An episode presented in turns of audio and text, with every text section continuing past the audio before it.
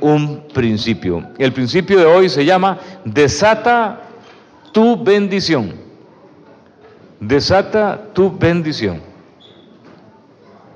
¿Cuántos en este lugar quieren ser bendecidos por Dios? Dígalo bien fuerte. ¿Cuántos quieren ser bendecidos? ¿Sí? ¿Usted quiere ser medio bendecido o muy bendecido?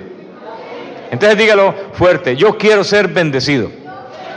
Amén. Ok, pero para ser bendecido usted tiene que desatar la bendición y hoy vamos a aprender a hacerlo.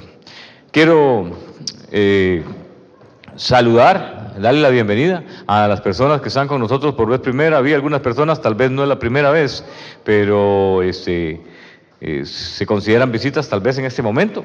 Pero aquí tienen una casa donde pueden venir y buscar el consejo de Dios, buscar el amor de Dios, buscar la compañía de la familia de Dios, porque ese es un lugar de restauración. Amén. Gloria a Dios.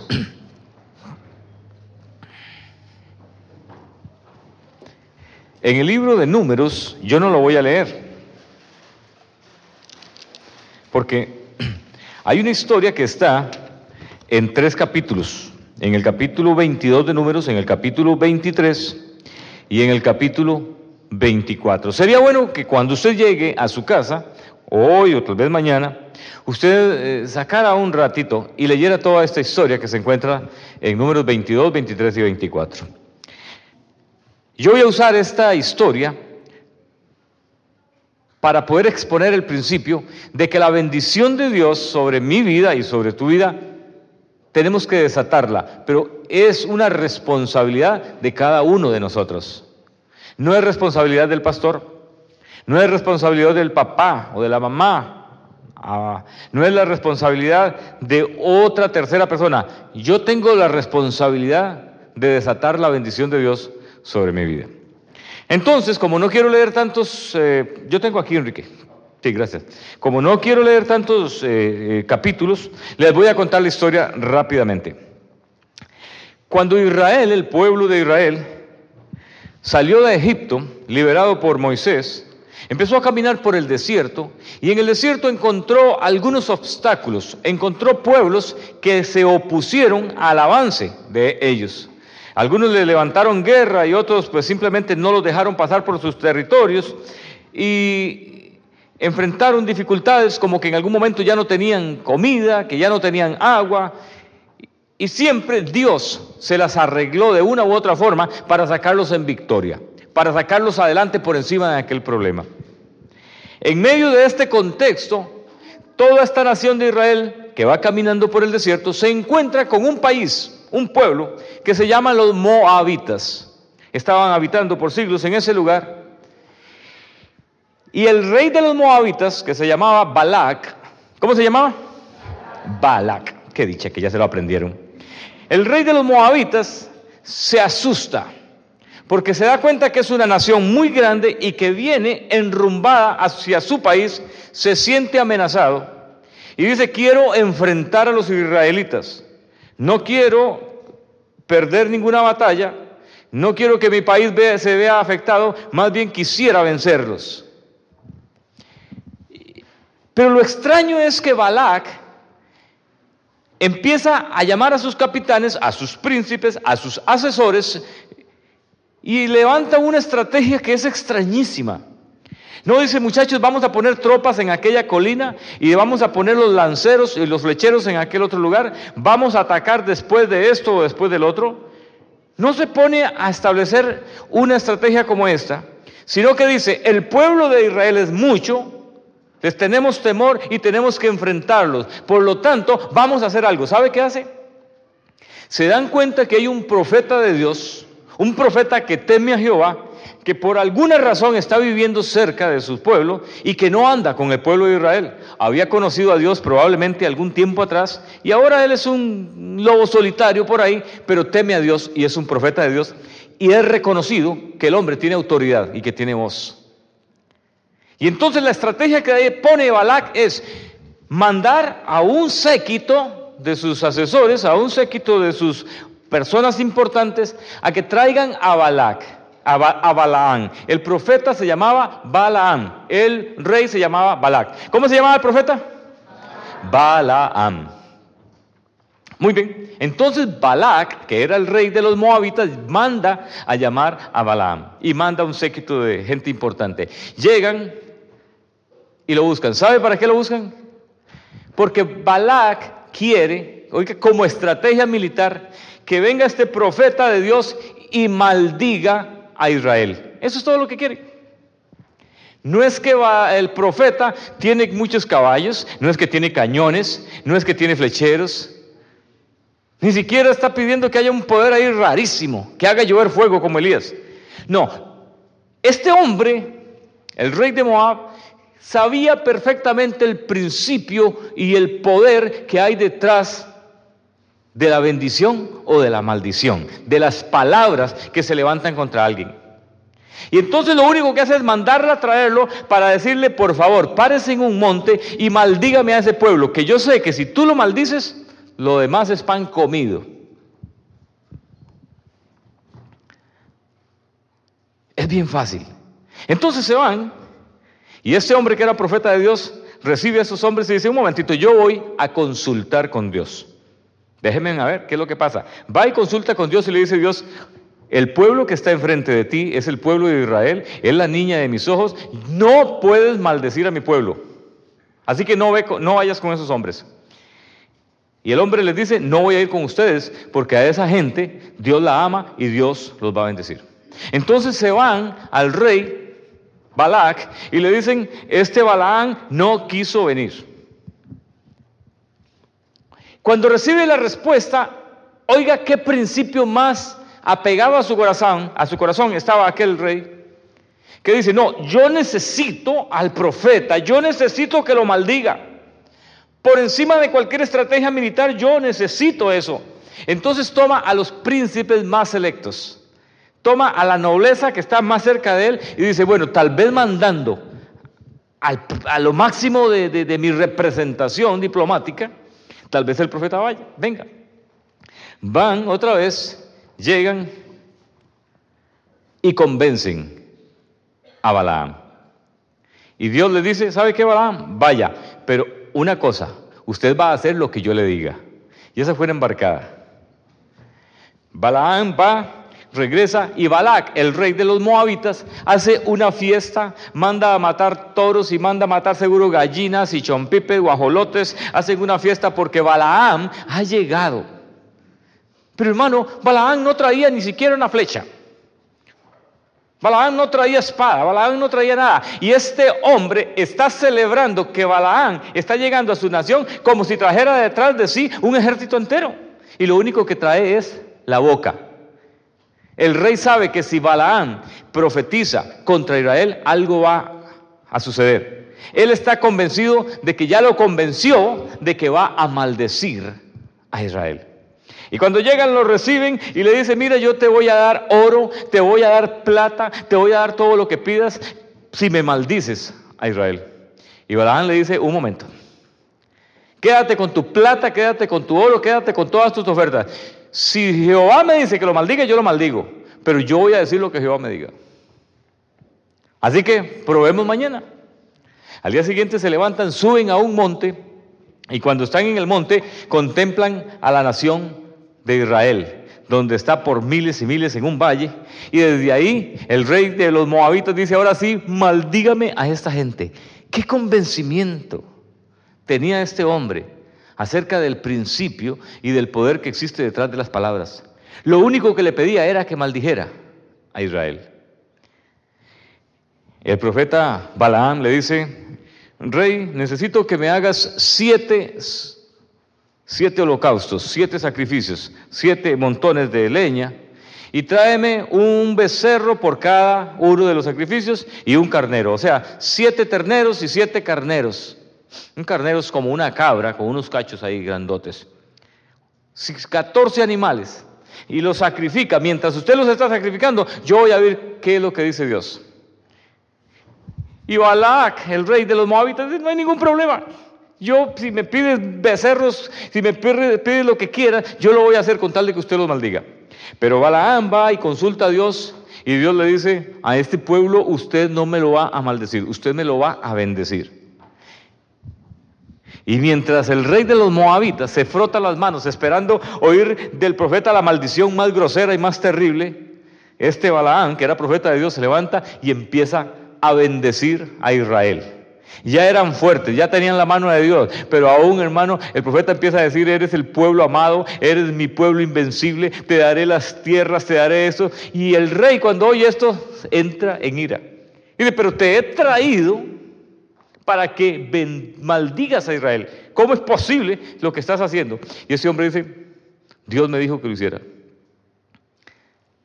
En medio de una ira y en medio de un problemón, se llega el día siguiente. Y Balak, el rey de los moabitas, está convencido de que necesita por encima de toda estrategia militar una maldición. Alguien que hable mal de Israel. Entonces le dice, venga, hagamos una cosa vamos a otro monte. Y los que vas a ver ahí, por lo menos maldíceme a los que estás viendo de los de Israel. Van al monte. El profeta pide siete sacrificios más, pide siete carneros y siete becerros más. Y no hay ningún problema para el rey de los moabitas, dice todo lo que me pidas, pero por favor maldícemelo a ese pueblo. Balaam consulta a Dios y Dios le dice otra vez, bendice a mi pueblo. Y por segunda vez se para en un monte y el profeta empieza a bendecir con toda clase de bendición y de prosperidad, de salud y, de, cosas lindas al pueblo de Israel. Balak, el rey de los moabitas, entra en ira. ¿Y usted sabe qué hace? No se da por vencido. No se da por vencido. Más bien le dice, vea, hagamos una cosa. Usted yo lo he traído para que maldiga a los israelitas y no lo está haciendo, pero por lo menos no me los bendiga. Me la está poniendo más difícil. ¿Se, da cuenta cómo dominaba el concepto ese hombre? E intenta por tercera vez convencerlo y le dice, mira, ahí hay un poquito de israelitas que se ven desde un ángulo, por lo menos maldíceme a esos. Y lo intenta por tercera vez. Y el profeta pide otros becerros, otros hermanos, ya son 21 carneros y 21 becerros que están quemándose ahí. Y Dios, hermano, y, el profeta, perdón, cuando se pone a pensar y dice, Dios los bendijo dos ocasiones, lo más seguro es que ahora también los va a bendecir. Entonces dice que ni siquiera consulta a Dios. Se para y empieza a bendecir, a bendecir a Israel. Al final de la historia, usted se dará cuenta, hermano, que el pueblo de Moab desapareció hace miles de años. Desapareció, quedó borrado del mapa, quedó en el desierto. Eso sucedió hace 3.600 años. Y hoy, 3.600 años después, el pueblo de Israel sigue más fuerte que ningún otro pueblo en el mundo. Porque alguien lo bendijo. Y porque Dios dijo, yo bendeciré a los que te bendigan y maldeciré a los que te maldicen. Hoy quiero predicar acerca del poder de las palabras, del poder de bendición, aunque lo he venido haciendo, hermano, durante los últimos días. Todos nosotros en el desierto de nuestras vidas en algún momento enfrentamos problemas, enfrentamos dificultades, todos enfrentamos cosas que deseáramos no enfrentar. Pero ¿sabe cuál es uno de los problemas que tenemos nosotros? Que tenemos una arma poderosísima, una arma de la cual no tenemos tanta conciencia como si tenía aquel rey moabita. Y como no tenemos conciencia del poder que está en nuestra boca, entonces usamos esta boca indiscriminadamente. Y muchas veces no la usamos para bendecirnos a nosotros mismos, mucho menos, mucho menos la usamos para bendecir a los demás. Somos profetas de Dios. La Biblia dice que nosotros hemos sido llamados, hermano, para profetizar la palabra de Dios. Usted es un profeta de Dios. Cuide las palabras que salen de su boca porque tienen un poder impresionante. Dios ha puesto poder en la boca de cada uno de nosotros para crear realidades. Se lo voy a decir de nuevo. En tu boca hay poder para crear realidades en tu vida, en tu familia, en tus hijos y en esta iglesia. A, mí me extraña, ¿se acuerda que un día de estos estábamos predicando del rey de, del rey de Siria, del, rey aquel que no dejaba ir a, que estaba queriendo matar a los judíos. Este hombre era un pagano, era un adorador de demonios, pero pareciera que tenía más claro el poder de las palabras y el poder de la propia autoridad que muchos de los cristianos. Tenemos que indagar en la Biblia, hermano, y entender que lo que Dios puso en nuestras bocas es, es dinamita. Es dinamita, es poder de Dios. Usted tiene poder para bendecir, hermano, a los demás, pero usted también tiene poder para maldecir. Usted tiene poder, hermano, para crear desgracias alrededor suyo, para crear miserias, para crear enfermedad, para crear temor y depresión, para crear, hermano, pobreza, de todo. La boca genera, hermano, aquello que usted dice. Mi consejo hoy es el siguiente, hermano. No le ayude a su problema. No hable bien de su problema. No exalte su problema. Hay gente que tiene un problemita y cuando se lo cuenta a un amigo, más bien lo hace más grande. Deben por ahí, hermano, 500 dólares. No, que estoy en deuda, yo no sé, yo ya ni duermo las madrugadas, paso un deudón que yo no sé. 500 dólares, 1000 dólares. Lo que hacen es ayudarle a su condición. Y esa boca, hermano, genera realidades en tu vida y cuando te das cuenta debes más de lo que realmente deberías estar debiendo. En lugar de pararse y decir, no, pues, la verdad es que la deuda que tengo ahí, yo sé que en tres meses o en cinco meses o en seis meses yo la voy a cancelar porque tengo un Dios poderoso, porque Dios me ha salvado en otras ocasiones. Es la misma boca y requiere el mismo esfuerzo. Con la enfermedad sucede lo mismo. Cualquier síntoma que tengamos, hermano, de repente empezamos a exaltarla. Buscamos en internet, hermano, y internet está diseñado simple y sencillamente para maldecir nuestras vidas casi. Si usted busca y, busca en internet, ¿de qué es síntoma un dolor en el lado izquierdo, por debajito del ombligo, pero más para bajito. Ah, internet le va a decir, ahí exactamente ahí lo que está es el vaso o la piedra o el otro, y si está con dolor probablemente tenga una infección, no escapemos a la realidad de que puede haber cáncer y, cuando usted termina en un puro temblor como un conejo. ¿Y qué hacemos? ¿Qué hacemos? Apenas llega el esposo o llega la esposa y dice, oye amor, usted sabe, tenemos que sacar una cita con el doctor. Porque yo creo que yo lo que le tengo aquí es cáncer. Ay, esa, esa, e, e, e, esa boca, aquí nos reímos, pero esa boca está generando realidades. Está generando realidades. Hay gente que dice, es, que, es que yo, yo, yo, yo soy muy pobre. Mano, una cosa es estar pobre y otra cosa es ser pobre. El ser pobre es una condición inevitable, ya usted es pobre, ya usted nació pobre y va a morir pobre. Pero ¿quién dice que usted es pobre? Usted puede estar pobre, pero en el nombre de Jesús usted puede cambiar las realidades. ¿Cómo las cambia? Bendiciéndose a usted mismo. Bendiciéndose. Todo arranca con una palabra. ¿Cómo arrancó el universo?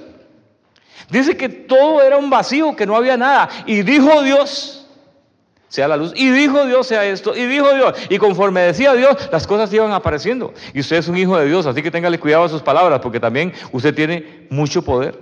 No le ayude a su problema. No le ayude a su problema. No lo engrandezca. Bendígase a usted mismo. Amén. Bendígase. Hable bien de usted. Hermano, si usted no habla bien de usted, ¿Cómo está usted esperando que los demás hablen bien? Sí, sí, hay gente que quiere que los demás hablen bien y, para empezar, ellos viven hablando mal de usted. Uy, no, hombre, viera usted, es que yo tengo unos problemas, es que yo tengo una memoria, yo no me acuerdo de nada, yo vivo con, siempre con esto, vivo siempre con el otro. Yo tengo una timidez que yo no me animo a hacer nada y se maldicen y se maldicen y se maldicen y lo que hacen es incrementar aquella condición. Si el problema está, está, pero no le ayude al problema. Más bien destruyale hablando lo contrario. Amén. No le ayude a su problema con sus palabras. Hoy voy a predicar poquitito. Me preocupa un poquito por los, por los muchachos que están recibiendo lecciones, pero Esto es lo que traigo para hoy, pero es muy importante. Desata tu bendición. Vamos a explicar un poquito algo de la palabra bendición. Bendición tiene dos significados realmente. En la Biblia y, en nuestro diario vivir usamos esta palabra con dos significados. Si aquí, ahí está Rocío y de repente alguien sintió en su corazón darle 100 dólares a Rocío, decía, Rocío, amén, diga Rocío. y de repente le da los 100 dólares y Rocío puede decir, este, Dios me bendijo. Sí, recibí una bendición. Ahora, etimológicamente, bendición es bendecir, es decir, decir bien. Las dos son realidades. La Biblia dice que Dios nos bendijo con toda clase de bendición en los lugares celestiales. O sea, hay ocasiones en que la palabra bendición se refiere a un beneficio, a un regalo, a un favor de Dios que Dios me concedió. Entonces, Rocío puede decir, Dios me dio una bendición. Ahora, en ese momento no fue que Dios dijo bien, no, le dio una, algo tangible, algo que se podía tocar. Y el hermano que le dio, o la hermana que le dio los 100 dólares, puede decir, bendije a Rocío. Pero realmente no dijo nada bueno, simplemente la bendijo, pero también en realidad. Amén. Entonces hay dos clases de bendición. La bendición cuando es bendecir, es decir bien, y la bendición cuando es algo bueno que usted le da o le proporciona a alguien. Ese puede ser Dios. La Biblia dice que nuevas son las misericordias de Dios cada mañana. Amén. O sea, Dios nos bendice cada mañana. Lo interesante en esto, y no me voy a meter ahora en esto, es que toda bendición tangible, llámese los 100 dólares, primero arranca por una palabra. No hay bendición tangible sin la bendición de decir. Usted necesita la bendición de Dios, la tangible, pero usted también necesita la bendición, hermano, de una palabra buena que se diga sobre usted. Yo sé que tal vez aquí, hermano, no es como contar cinco o como contar penis. Es un poquito más difícil. Pero oiga, mi hermano, si usted quiere ser bendecido por Dios, usted tiene que procurar una bendición de palabras primero. Sin bendición de palabras no hay bendición tangible. En la mente del hermano que bendijo o que va a bendecir, al rato estoy profetizando, en la mente algo tuvo que venir una palabra a esa persona decir, Rocío está pasando por una necesidad simplemente sintió en su corazón una palabra que vino y se hace tangible. Nosotros tenemos que desatar las palabras buenas sobre nuestras vidas para que después la bendición venga. Está muy enredado. Usted tiene que arreglárselas. En otros países dicen, tiene que jugársela para que una palabra buena se diga acerca de usted, para que después se produzca el milagro. Pero es usted el encargado de esto. ¿Por qué mucha gente no es bendecida? Porque andan procurando que se hable mal de ellos. ¿Cómo lo hacen? Hablando primero a sí mismos. Hablan mal de sí y entonces las demás personas hablan mal de sí. Una iglesia donde sus miembros hablan mal de la misma iglesia, generan que otras personas hablen mal de la iglesia. Y entonces, hermano, es maldición tras maldición en cuanto a palabras se refiere. Y después se vuelve tangible.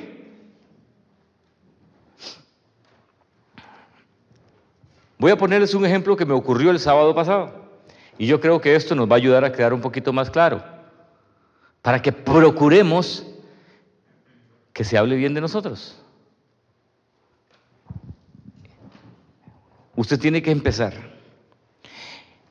En meses anteriores, yo me vine sintiendo de la salud un poquito, un poquito tocadito. Me sentía un poquito débil, me sentía, la presión arterial estaba, no estaba muy bien, este, estaba durmiendo muy mal. Habían algunas cosas y, y simplemente en mi mente yo dije, bueno, 54 años no pasan de balde. Seguramente esto es lo normal que se siente a los 54 años. Y y acepté aquella realidad. Y me maldije. Me maldije cuando dije, esto es lo normal. Bienvenido sea toda clase de achaques y toda clase de maldición, toda clase de, de, las cosas. Lo dije. O sea, no lo dije en esa forma, pero cuando usted lo está aceptando, lo está acarreando. De repente fui a comer con el pastor Yamil y no sé por qué, algo me entró y desaté, desaté con mi boca una palabra de bendición sobre mi vida. ¿Cómo pasó? Yo no sé cómo pasó. Pero le dije, Pastor Yamil, vieras que me siento tan bien. Yo, gracias a Dios, no padezco de nada. Gracias a Dios me siento fuerte, me siento joven. No, hasta ahora no sé cómo, por qué lo dije. Seguro Dios me movió. O sea, me echó la ayudadita ya que yo estaba así. E inmediatamente me sentí muy bien. Yo mismo me bendije, pero yo mismo me sentí bien. Me la creí. Ahora espérese un momentito. Usted dice, ok, ya se generó la primera parte. Usted se bendijo.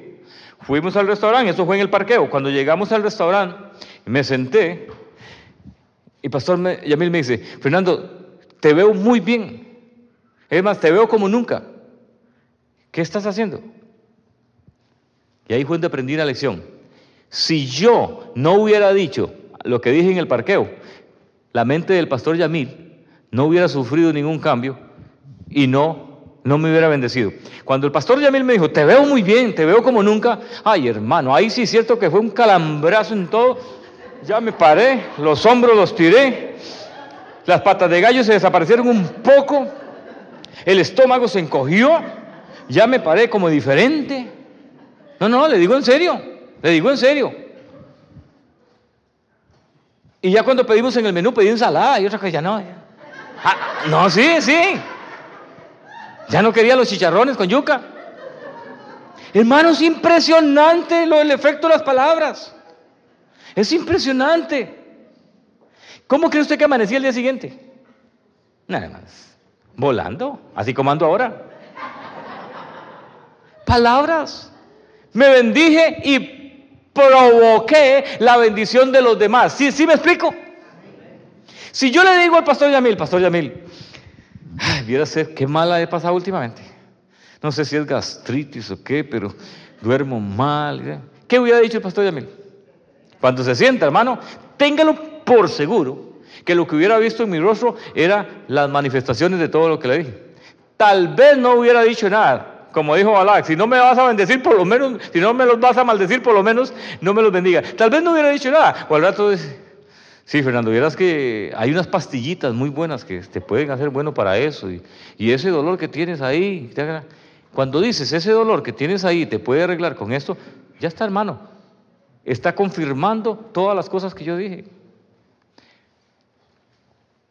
Créame, hermano, aquella vez en que una mujer perdió a su único hijo y que se le murió bien muerto y que sale corriendo hacia el profeta de Dios para que haga un milagro y cuando se topa al siervo del profeta, y ahora estoy hablando de otro profeta que se llama Eliseo, cuando el profeta le pregunta, ¿cómo estás?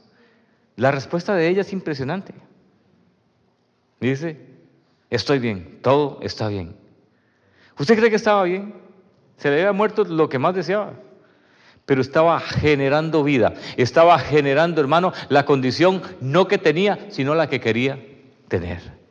¿Dónde se ve usted, hermano, dentro de tres años? Empresarialmente. ¿Dónde se ve en cuanto a la salud? ¿Dónde se ve ministerialmente? ¿Se ve viviendo en el mismo departamento o se ve viviendo en, en otro lugar? ¿Dónde se ve? Ok, hermano, empiece a hablar bien. Si se está empezando a ver más bien peor de lo que está en este momento, entonces no diga nada, porque se está maldiciendo. Y cambie su visión. Empiece a ver bien en el futuro. Empiece a ver más saludable, más sabio, más comprometido con Dios, más bendecido. Y entonces hable de la bendición. Porque una vez que usted desata la bendición, los demás escuchan y le van a ayudar. Y van a decir, oiga, aquella persona, y se lo cuentan a los demás. Vieras que, que el pastor estaba sintiéndose muy mal, ahora anda lo más bien. Y la bendición empieza, hermano, a correr y la bendición empieza a correr y funciona. Funciona. Te empiezan a bendecir los demás porque usted explotó el principio, porque usted generó. Cuando usted genera maldición sobre su propia vida, entonces lo que ocurre es que los demás te van a ayudar y te van a maldecir. En días pasados yo les predicaba a ustedes de que esta iglesia durante muchos años este, fue maldecida. Maldecida en el sentido de decir mal. Y se ha hablado mal de nosotros, de todas las iglesias hablan mal de nosotros. En este país y fuera de nuestro país habían, hablado mal y toda la cuestión. Pero ¿sabe por qué? Porque nosotros generábamos eso. Nosotros mismos en este lugar, hermano, decíamos cosas malas de nosotros mismos. Pero esto cambió en el nombre de Jesús. Muchos de ustedes se comprometieron conmigo, ¿se acuerdan? Nunca más volver a hablar de nosotros mal. No vamos a volver a hablar mal, vamos a hablar bien de nosotros. Vamos a decir en este lugar Dios está manifestando, Dios está haciendo la obra. ¿Y sabe qué? No lo vamos a decir ni siquiera con fe, porque en realidad ya está sucediendo. Cuando digo que ni siquiera con fe, es que la fe es la certeza de lo que no se ve. Pero aquí ya están ocurriendo cosas, hermano. Aquí ya están ocurriendo cosas, aquí están ocurriendo bendiciones. Aquí se está levantando gente que estaba dormida, hermano, y que Dios los está tocando y Dios les está poniendo en el corazón el deseo de hacer algo para Dios. Ya casi termino.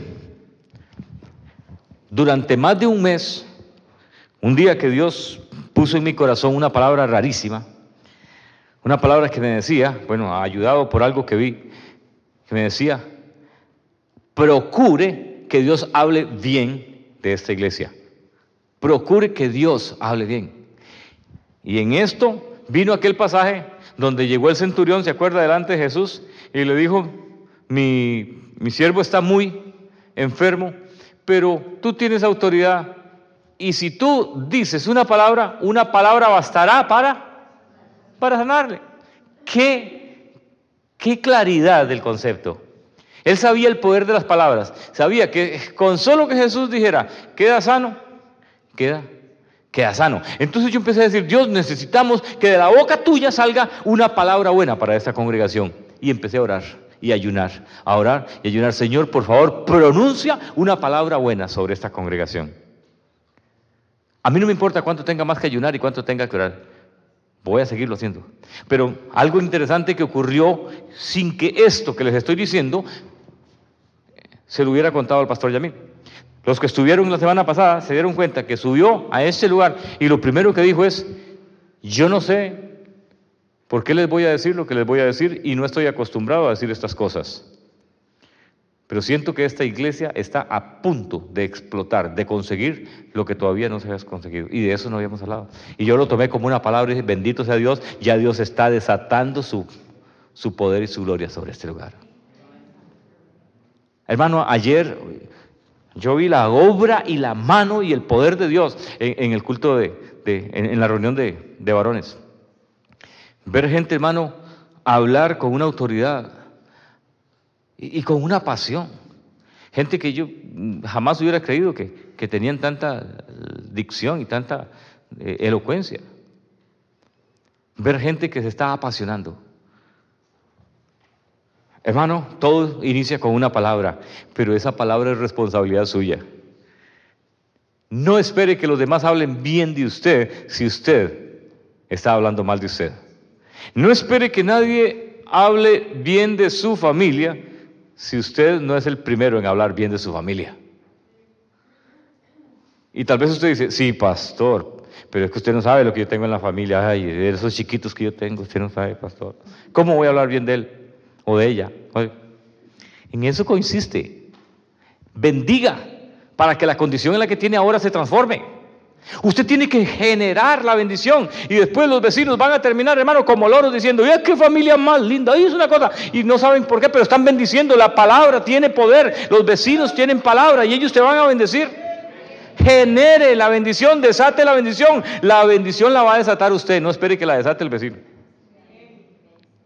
El vecino diciendo, uy, qué familia linda. Hermano, yo he visto gente,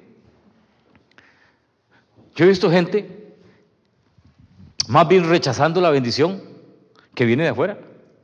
Viene alguien y, le dice, oiga, yo a usted lo veo como más joven, ¿qué es lo que usted se está haciendo? Ay, no, usted no sabe, así me veo, pero estoy por hecho, hecho, hecho leña. ¿Vieron usted qué? Dios les ayuda trayendo la bendición y más bien ellos la rechazan. No, no, no espere que los demás te bendigan, hermano. Tome su boca y empiece a bendecir para que eso genere una expansión. Dios dijo, a mi pueblo no me lo vas a maldecir, te lo prohíbo. Y se lo dijo al profeta Balaán. ¿Qué hizo Balaán? Lo siento mucho. Pero aunque no me des esa casa de oro y esa casa de plata y esas cosas que me dieron, lo siento mucho. Pero yo digo lo que Dios me dijo. Y Dios dijo que bendijera a Israel. Así que aquí lo bendigo. Procuró por todos lados Balac de que se maldijera Israel. Y Balaán lo bendijo. Al final desapareció los moabitas con su rey. Israel 3.600 años después está vivo y poderoso. Más bien al final de esta historia, usted se dará cuenta que el profeta maldice a los moabitas y después se genera la maldición sobre ellos. Mano, Dios nos lleva para cosas buenas. Yo confieso con todo mi corazón, así se los digo, que los mejores años de mi vida apenas están por venir. Y que usted, hermano, debe decir lo mismo. Es usted el que genera. Yo me encargo de generar mi bendición. Pero como pastor de esta congregación declaro en el nombre de Jesús que las cosas que nosotros vamos a ver son lindas, extraordinarias y poderosas. Que este ministerio va a alcanzar naciones, pero que este ministerio va a alcanzar los pueblos alrededores también y que no hay fuerza del enemigo que se levante contra nosotros que nos pueda destruir, porque es Dios el que pelea la buena batalla. Yo los bendigo a ustedes una vez más, hermano. Viene el verano, viene el verano y, y se trabaja mucho en este estado. Pero yo le pido, hermano, por favor, haga un sacrificio para ser fiel a Dios. Haga un sacrificio. Yo sé, hermano, que en el, en el trabajo, este, a veces uno dice, pero es que yo ya los sábados no puedo congregarme porque tengo tanto trabajo y, vea, pastor, que el sol se pone a las nueve de la noche y hay que aprovecharlo. ¿Quién le ha ganado a Dios? Sea fiel con Dios, sea fiel congregándose, hermano, y usted verá la mano de Dios en su vida. ¿De qué le sirve a usted trabajar, hermano, unas cuantas orillas más si después se le va a descomponer una vagoneta, se le va a descomponer un camión, o un niño se le va a enfermar y hermano, toda la plata que se ganó ahí la va a terminar ahí pagando eh, en emergencias. Pero hermano, cuando somos fieles a Dios, Dios se encarga de bendecirnos en todas las áreas, en todas las áreas. Así que séale fiel a Dios, es una forma. Ser fiel a Dios en invierno, en cuanto a congregarse, es fácil, es fácil. Porque usted, eh, hermano, primero que ya a las 5 de la, de, la, de la tarde está oscuro. Toda la semana usted no ha salido. Llega el sábado y vamos para la iglesia, ¿qué queda? Entonces dice, muy fiel. Pero así no se mide la, la, fidelidad. Dicen que un hombre tenía 25, y esta vez sí termino, se los prometo. Dicen que un hombre tenía 25 años de no ver a su esposa. Llegó donde la esposa, la abrazó y le dijo, mi amor, en 25 años no te he sido infiel ni, ni una sola vez. En 25 años. Nunca he estado con una mujer en todos estos 25 años, he sido fiel. Pero lo que pasa es que venía de la cárcel, tenía 25 años de estar en la cárcel. Entonces no tiene chiste, ¿verdad? A veces la fidelidad nuestra con respecto a Dios se parece a eso. Lo bonito es vivir con la esposa, tener un montón de vecinas muchísimo más guapas que la esposa, que le cierran el ojo, que hacen un montón de cosas y aún así ser fiel. Eso es fidelidad. Amén. Bueno, con Dios es igual. Hay que hacerle fiel a Dios en todas y nunca le vamos a ganar a Dios, porque Dios se va a encargar de retribuirnos esa fidelidad muchísimo más abundantemente, hermano de lo que nosotros nos esperamos. Bendígase, sálgase bendiciendo hoy mismo. Y si puede bendecir a algún hermano, bendígalo, dígale cosas buenas, hermano. Y si alguno siente dale por lo menos 10 dólares a Rocío, dígaselos, ¿verdad? Que Dios los bendiga, hermanos. Una bendición estar con ustedes. Mañana